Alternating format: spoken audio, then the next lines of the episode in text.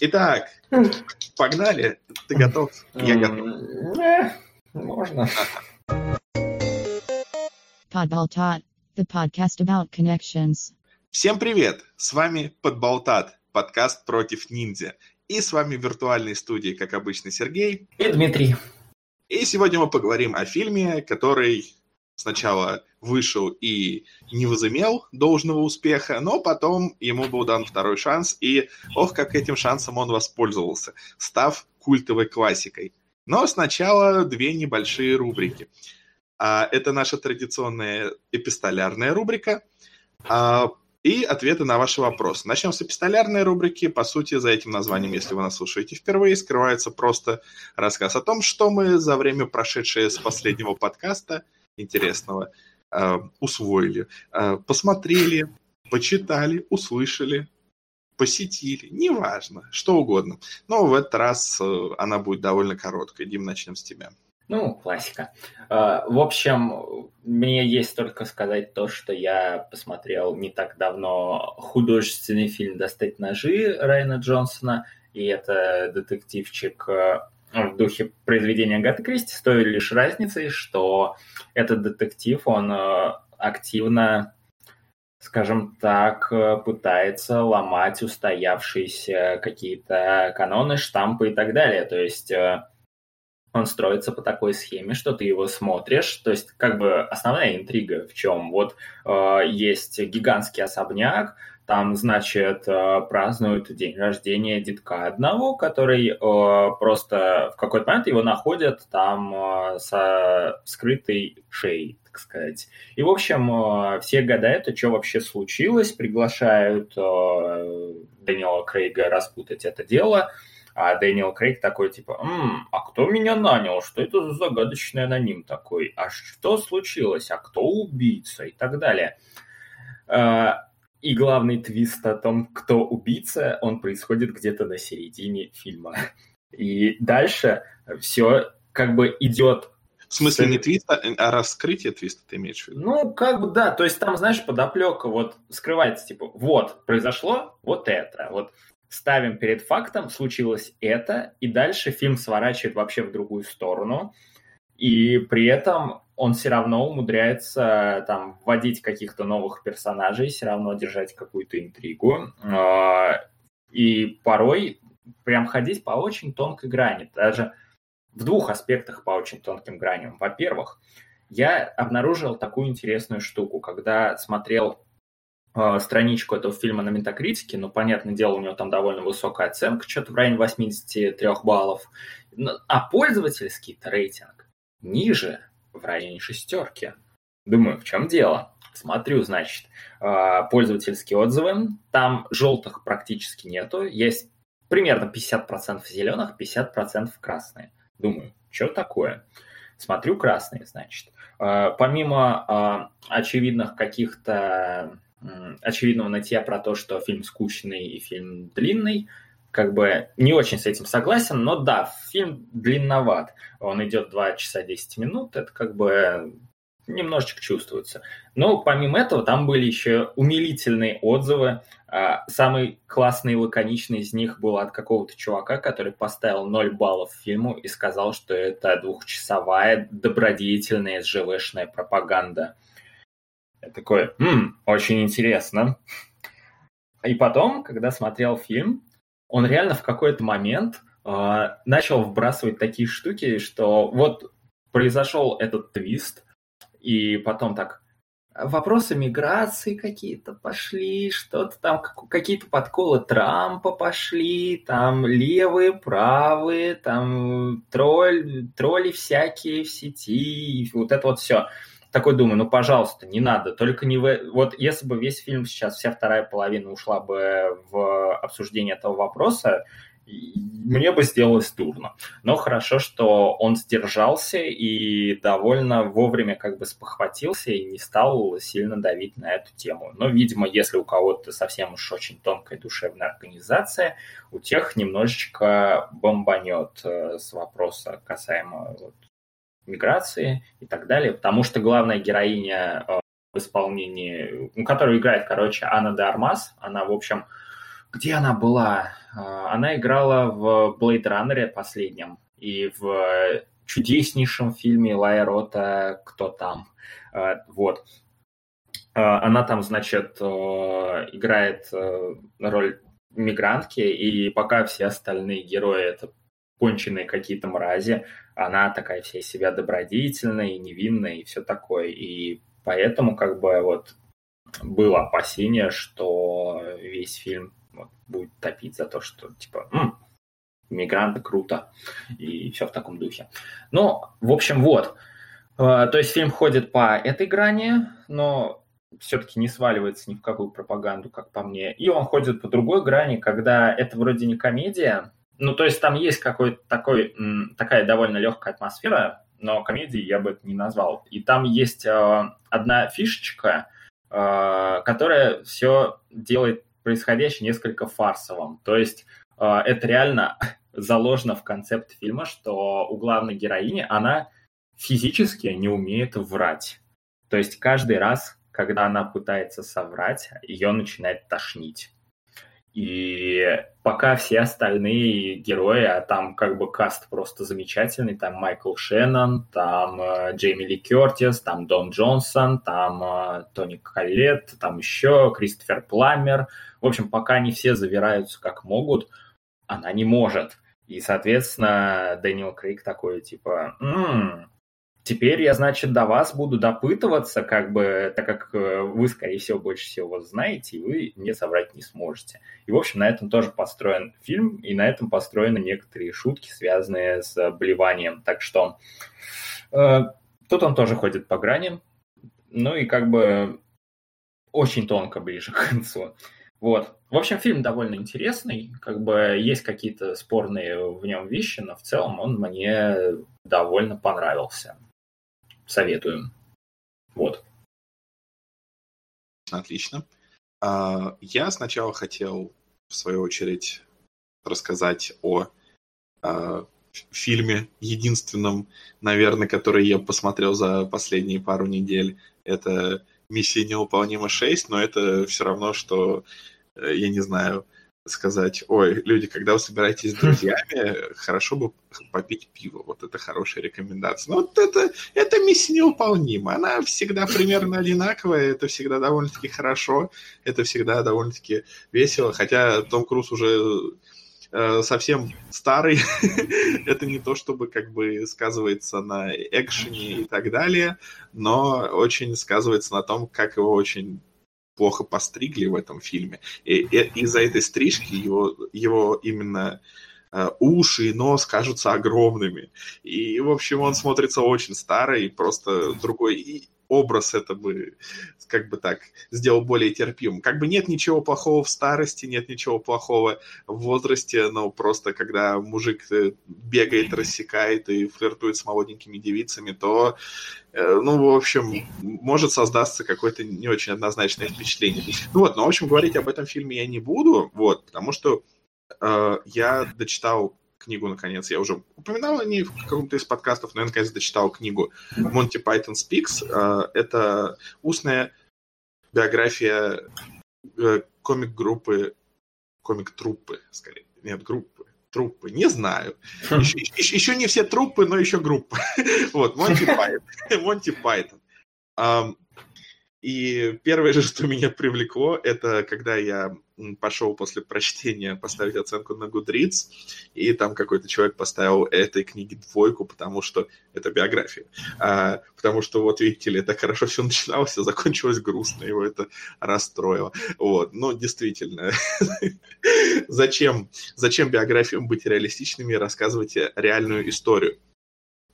А, меня эта книга очень сильно избаловала, потому что Э, формат э, биографии в виде интервью очень-очень такой более, скажем так, объективный, что ли, потому что ты видишь, э, как расходились мнения, как расходилось восприятие одной и той же ситуации – у разных людей. То есть там кто-нибудь там э, в какой-нибудь проблеме считал, что один виноват, тот говорит, нет, там виноват там другой кто-нибудь. И ты читаешь все эти точки зрения с разных сторон, и такой, блин, я начинаю более полно понимать картину, я начинаю более полно э, разбираться в ситуации. Вот. А, так что это очень интересный формат. Она была недавно дополнена. Дим, что у тебя шумит? А, шумит? Так, а, скорее всего, ноутбук. Ноутбук, да. Ну, Сорян. хорошо. Ничего Сильно страшного. слышно было? Как будто собаку резали, но очень отдаленно. Ну, то, ну, то есть все равно прилично. Это называется «я решил смахнуть пыль». Да, да, да, да, да. А случайно зарезал какую-то собаку. Это, это нормально, это бывает. В общем, я не буду, естественно, я, естественно, не буду ничего э, пересказывать э, из особо из сюжета этой биографии, а то за спойлеры тоже расстроитесь, как тот человек, который поставил оценочку. Но просто интересно осознавать, что когда ты э, просто смотришь какие-то там произведения, слушаешь о каких-то там, э, слышишь о каких-то коллективах, которые на слуху, то думаешь, о, вот там то-то люди делали с удовольствием, они там э, были активны постоянно, и там и, и вообще не, не все делали ради денег, а потом такой, а нет, многие вещи делались ради денег, не все, не все хотелось сделать, и вообще они лет 40 ничего почти не делали. Вот, это довольно-таки интересный, свежий такой взгляд, но на самом деле книга и правда очень интересная, потому что там э, все раскрывается с разных сторон. И это очень-очень круто, повторюсь. Вот. Так что я ее, наверное, порекомендую, если вам интересно. Это вот комик труппа группа Монти Пайтон. Вот. Если нет, то, ну, если вы просто любите читать э, биографии, как и иногда я делаю, я просто иногда читаю биографии незнакомых мне людей, если видно, что биография интересная, просто потому что, ну, это очень интересный формат такой. Вот, э, потому что, ну, я не знаю, одно дело какая-то фикция, другое дело учиться на ошибках и мнениях и так далее каких-то а, реальных лиц. Вот. Ну, собственно, на этом мы закончим нашу эпистолярную рубрику, чуть более короткую, чем обычно, и перейдем к вопросам. Вопросы, которые вы задаете нам на сайте Яндекс Знатоки. У нас там есть страничка у нашего э, перетрения, и там можно задать какой-нибудь вопрос. И мы, возможно, на него ответим. То есть мы, скорее всего, ответим на него в подкасте, но я не знаю. Что, что-то у нас эм, нарушилось, что-то пошло не так. И не, не все вопросы отвечены сейчас в текстовом виде, но я думаю, что мы с этим разберемся. Итак, первый вопрос. Выход какого в кино в прокат вы очень ждали? Неважно, в каком году это было. Дим, какой ты очень ждал? Ну, ну, я очень ждал... Я Прометей очень ждал. Было то в году 2012. На самом деле я его ждал еще тогда, когда проект просто назывался что-то вроде Untitled, Untitles э, Aliens Project, а потом это типа стал Чужой 5, а потом эту страничку переименовали в Прометей. И я, короче, сидел такой, ждал, ждал, ждал, ждал. Потом Прометей вышел, но в кино я, конечно же, не пошел, потому что то был 2012 год, и в кино я начал регулярно ходить только в конце 2012 года, когда «Хоббит» вышел. В общем, я дождался релиза на носителях и, в общем, посмотрел этот фильм. С тех пор я зарекся больше ничего в кино не ждать. Э, да. Не то чтобы это был совсем плохой фильм, но Скажем так, э, «Чужой завет», который вышел два года назад, мне понравился куда как куда как больше. Вот, да. А Окей. у тебя что? А, ой, слушай, знаешь, у меня интересная история, потому что мне очень понравился Прометей, но я не досмотрел «Чужой завет», потому что мне стало скучно. Окей. А я еще хочу директор скат посмотреть, типа, который там на полчаса длиннее. Не, ну может я однажды досмотрю, ну, блин, я не знаю, посмотрим.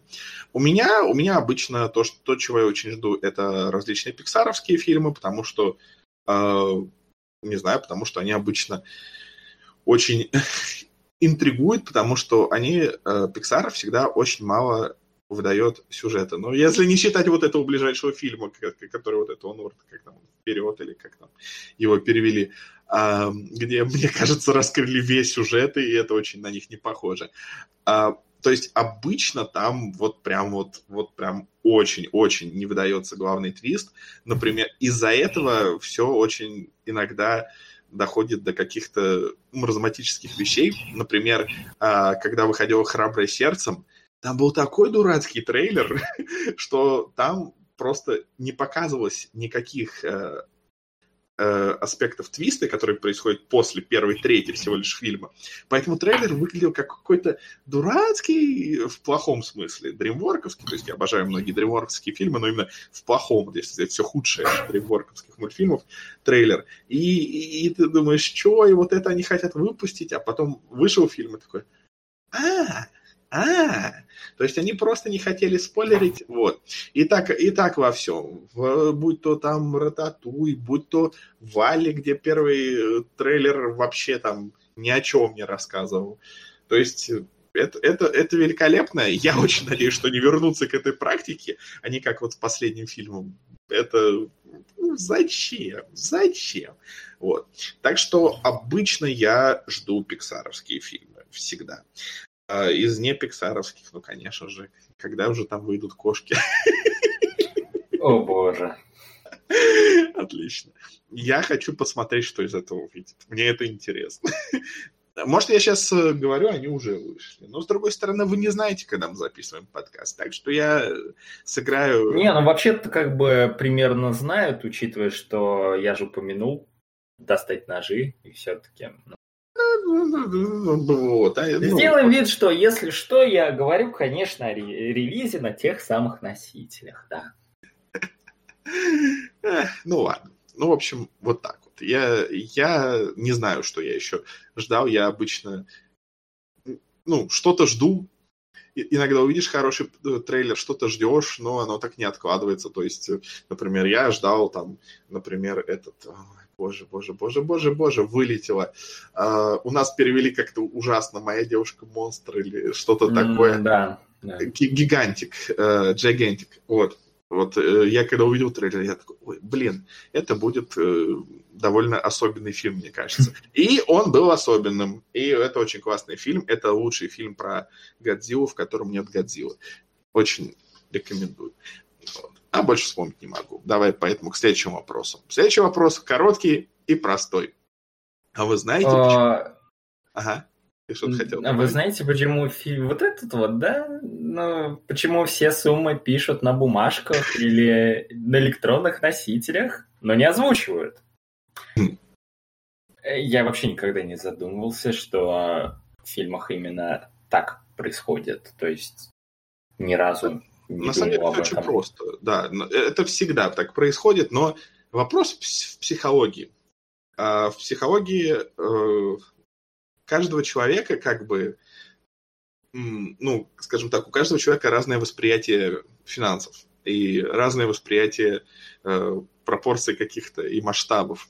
И то есть, если, допустим, э, там идет речь, например, в фильме об ограблении банка, и кто-нибудь говорит там, вот, сколько мы там получим, и другой отвечает, 10 тысяч долларов, то то мы, мы с Димой такие, блин, это такие серьезные деньги. А кто-нибудь другой, совершенно в другом социальном статусе, я такие, а, что они из-за 10 тысяч долларов полезут в банк и будут рисковать, там, я не знаю, своими э, там, жизнями там, или своей свободой. Вот. Или, ну, какая-то дополнительной глубины может придавать сюжету, например. Ну, вот, но, понимаешь, не всегда же так делают. Вот иногда же все-таки говорят, когда есть какая-то цель. А если сказать наоборот, вот мы там хотим э, украсть миллиард или там миллион, то это, опять же, для кого-то может показаться чрезмерным, для кого-то может показаться нормальным. Проще э, скрыть сумму и просто показать, как на нее человек отреагировал. Так э, ты меняешь 10 тысяч, 100 тысяч или миллион на «Ого, дофига много» или «Ой, это совсем мало, на это не стоит реагировать». Э, что гораздо более понятно. И, кроме того, более универсально, потому что м, фильмы издаются по всему миру. И, допустим, какой-нибудь чувак такой смотрит в, там, не знаю, в Индонезии, в, не знаю, в Бутане, и такой, блин, а как быстро посчитать доллары там в мою местную валюту. И он такой, ну вот, как-то это все ушло, ушло напряжение, ушло, ушли вот эти высокие ставки, а так он понимает, ого, он пообещал ему очень много денег. Вот, поэтому вот так вот. И третий фильм. Э. Фильм, да. Третий фильм обсуждаем. Третий вопрос. Как фильм а. становится культовым? Что для этого необходимо? И можно ли предсказать заранее такой эффект? Им, как ты думаешь, можно ли? О, в общем, в общем, это на самом деле довольно интересный вопрос. Я на него дам довольно расплывчатый ответ. Ну как расплывчатый? В общем, я могу, я могу посоветовать несколько штук, которые дадут ответ на этот вопрос. Очень обстоятельный дадут. Настолько обстоятельный, что я еще сам этим толком не занимался, но я практически уверен, что как бы там будет все исчерпывающе. В общем, что могу предложить? На постнауке есть э, курс, который называется Cinema Studies. Ведет его, значит, Александр Павлов, у которого там философское образование, который делает кучу лекций о кино и так далее. И вот у него там, кажется, семь лекций о том, как он рассматривает феномен культового кинематографа, грайндхауса, там просто теории дурного вкуса и так далее. И он, соответственно, пытается разобраться, а что вообще в принципе можно считать культовым фильмом, потому что для каждого понятие культового фильма, оно совершенно разное. Для кого-то культовый фильм – это вот, я не знаю, какая-нибудь свадебная ваза там, или что там еще такое. Извини, конечно, но Ро... свадебная, свадебная ваза – это предмет, а не фильм. И... А розовая фламинго – это животное, а не фильм. Именно. Начинаешь понимать. Вот, то есть для кого-то культовое кино это такое, а какая-нибудь условная там «Матрица» или «Титаник» это мейнстрим и нифига не культ. А для некоторых, наоборот, как бы «Матрица» культовое кино. Э, поэтому вот в этот вопрос там более так подробно разбирается. Соответственно, вот я рекомендую изучить этот курс. Э, я думаю, мы не забудем прикрепить э, ссылку в описании. И также у у этого чувака еще вышло две книги, где он тоже э, разные штуки разбирает. То есть э, первая книга называется «111 опытов о культовом кинематографе», а вторая, а название второй а название второй я, к сожалению, забыл. Мне очень стыдно, но... Типа, него... Не так, не, не так, не так, надо. А название второй вы сможете найти сами, если вам будет интересно. А, мы приложим в комментариях. Вот, то есть, э, я думаю, ответы на эти вопросы можно, на этот вопрос можно найти, в принципе, там, как бы ориентиры я дал. Так что вот.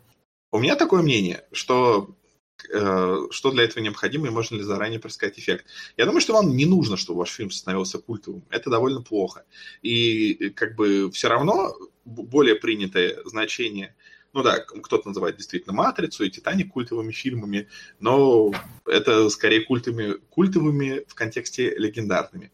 А все равно у конкретно термина «культовый» все равно чаще употребляется а, смысл, что популярный в, в узком кругу людей.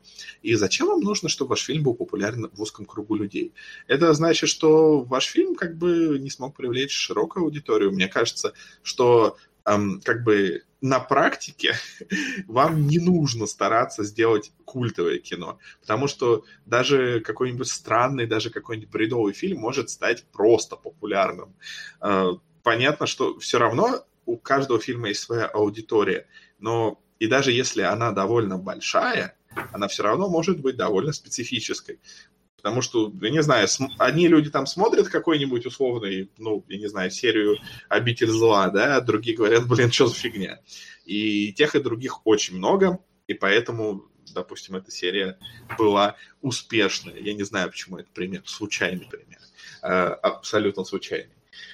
Вот, и так что зачем? Зачем вам к этому стремиться? Не нужно пытаться сделать культовое кино, вот, надо просто делать хорошее кино, ну или плохое, но плохое, чтобы оно было хорошим, популярным. Да, так как подводочка к теме сегодняшнего разговора. Но на самом деле небольшое опять отступление сделаю. В общем, как говорил Убер Маргинал, все зависит от определения. То есть мы не очень все-таки понимаем, что именно считается культовым. Соответственно, из-за этого уже куча подходов рождается, как ответить на вопрос. Помимо этого, мы не очень понимаем, а вот в какой момент, то есть э, где тот переход, когда вот э, у фильма есть какая-то узкая такая э, аудитория, которая его любят, а в какой момент она становится широкой. То есть вот Трома, например, да, вроде культовые какие-то у них фильмы есть. Вроде все равно про Трому знает до хрена людей. Типа больше, чем, допустим, про фильмы какого-нибудь Андреаса Шнаса, у которого там три с половиной поклонника, или про, про фильмы Франка. Ты сейчас вы, выду, выду, выдумал эти имена. Андреас Шнас — это чувак, который снял трилогию Violent Shit э, и породил поджиг. Да, ты точно выдумываешь. И породил жанр щитио, на минуточку. Слушай, я тоже так могу. Э, какой-нибудь эм, Клаус э, Флюбенглаумен из Швеции, который снял Black Dirt и породил серию фильмов, где все снимается в грязи. Э, я и думаю, такие, правда. Шрек? Ну, ну, не, ну, как бы, ну, э, фильмы жанра Щитио, они, в принципе, примерно подходят под твое описание, так что... Э, ну, то есть я это все к чему. Вот э, и то, и другое культовое, но при этом э, аудитория и поклонники фильмов Андреса Шнаса, там их ни хрена. А, а у Трома их до хрена. Но если брать в общем масштабе, все равно ни хрена. И поэтому как бы вот, вот не очень понятно, это что, получается, одно кино более культовое, чем другое, или что? Мне кажется, что тут очень важный фактор – это именно активность поклонников. Потому что, знаешь, есть вещи, которые, вот знаешь, э, например, есть э, какой-нибудь, условно говоря, я не знаю, почему такая аналогия, у меня сегодня день странных аналогий, то есть, допустим, э, канал на Ютубе там, где у каждого видео в среднем тысяча просмотров, да, и другой канал, где у э, каждого видео в среднем тысяча просмотров. Но там у одного просто просмотры, а у другого активно идет обсуждение, подписчики на Патреоне, есть какой-нибудь свой Дискорд, еще что-нибудь, а у другого просто тысяча просмотров. То есть и то, и то нишевое, и малопопулярное, но одно культовое, а другое нет. Я не знаю, это плохая аналогия. Ну, то есть это хорошая аналогия, но я бы мог бы сделать аналогию с фильмами, да? раз мы говорим о фильмах. Но почему-то я пошел не по той дорожке. Так что, мне кажется, все зависит от активности поклонников. Ну, кстати, да, в том числе, я думаю. Так, вот. Э, все вопросы вроде покрыли или нет? Да, я знаю людей, которым очень не нравится слово покрывает, потому что, как бы, ну, слово покрывает же, оно как бы еще употребляется, ну, при жив... Э, сексе животных. Вот, а что эм, Не знал. Конь покрыл кобылу, например. Поэтому я прям знаю людей, которым это не очень нравится. Э, как теперь с этим жить? С трудом, мучаясь, э, скрипя зубами. Но, тем не менее... Скрипя зубами продолжать произносить слово «покрывает». Да-да-да. Вот, мы сейчас перейдем к фильму, у которого есть поклонники и довольно активные, я думаю, потому что, потому что ну, вот фильм все-таки смог э, Аки э, Феникс, ну не Хокин, э, переродиться, возродиться из пепла и стать более популярным, чем он был изначально. И этот фильм — это Miami Connection. Я не знаю, как он у нас. Связь через Майами. Я не думаю, что это правильный перевод, но пусть будет так. Вот. А, окей, Miami Connection. Ой. Так, и... А, да, да. фильм с очень обильной историей создания. Давай. Думай, думай. Ну, на самом деле, можешь начать ты, потому что я... А, а, ага, окей. Если что, просто будешь э, дополнять. Э, в общем, «Связь через Майами» — фильм, который вышел в 1987 году. И одна из главных вещей, которые, которые уже сразу со старта нужно знать об этом фильме, никому он даром не нужен был где-то до года 2009-10. Вот так вот. вот. Настолько вот никто про него практически не знал. А, но в какой-то момент, э, значит, был один чувак э, по фамилии Карлсон, боже, как это сейчас прозвучало. Э, в общем, он шастал по eBay и такой, типа, видит, опа, что это у нас тут такое? Ахаха, какой-то непонятный левый фильм, наконец-то. И продавец его очень долго отговаривал, типа, вы точно хотите это купить? Оно вам точно надо, потому что это как бы немножечко параша какая-то. Но он такой, нет, хочу, хочу, будем смотреть, будем изучать. Ну и, соответственно, оказалось, что этот фильм это чертов э, шедевр, потому что э, Позже этот чувак показал, значит, 20-минутный э, фрагмент оттуда на небольшую аудиторию, и все такие, вау, это так классно, да, давайте-ка выпустим этот э, фильм, соответственно, там на blu и чего бы нет. Вот.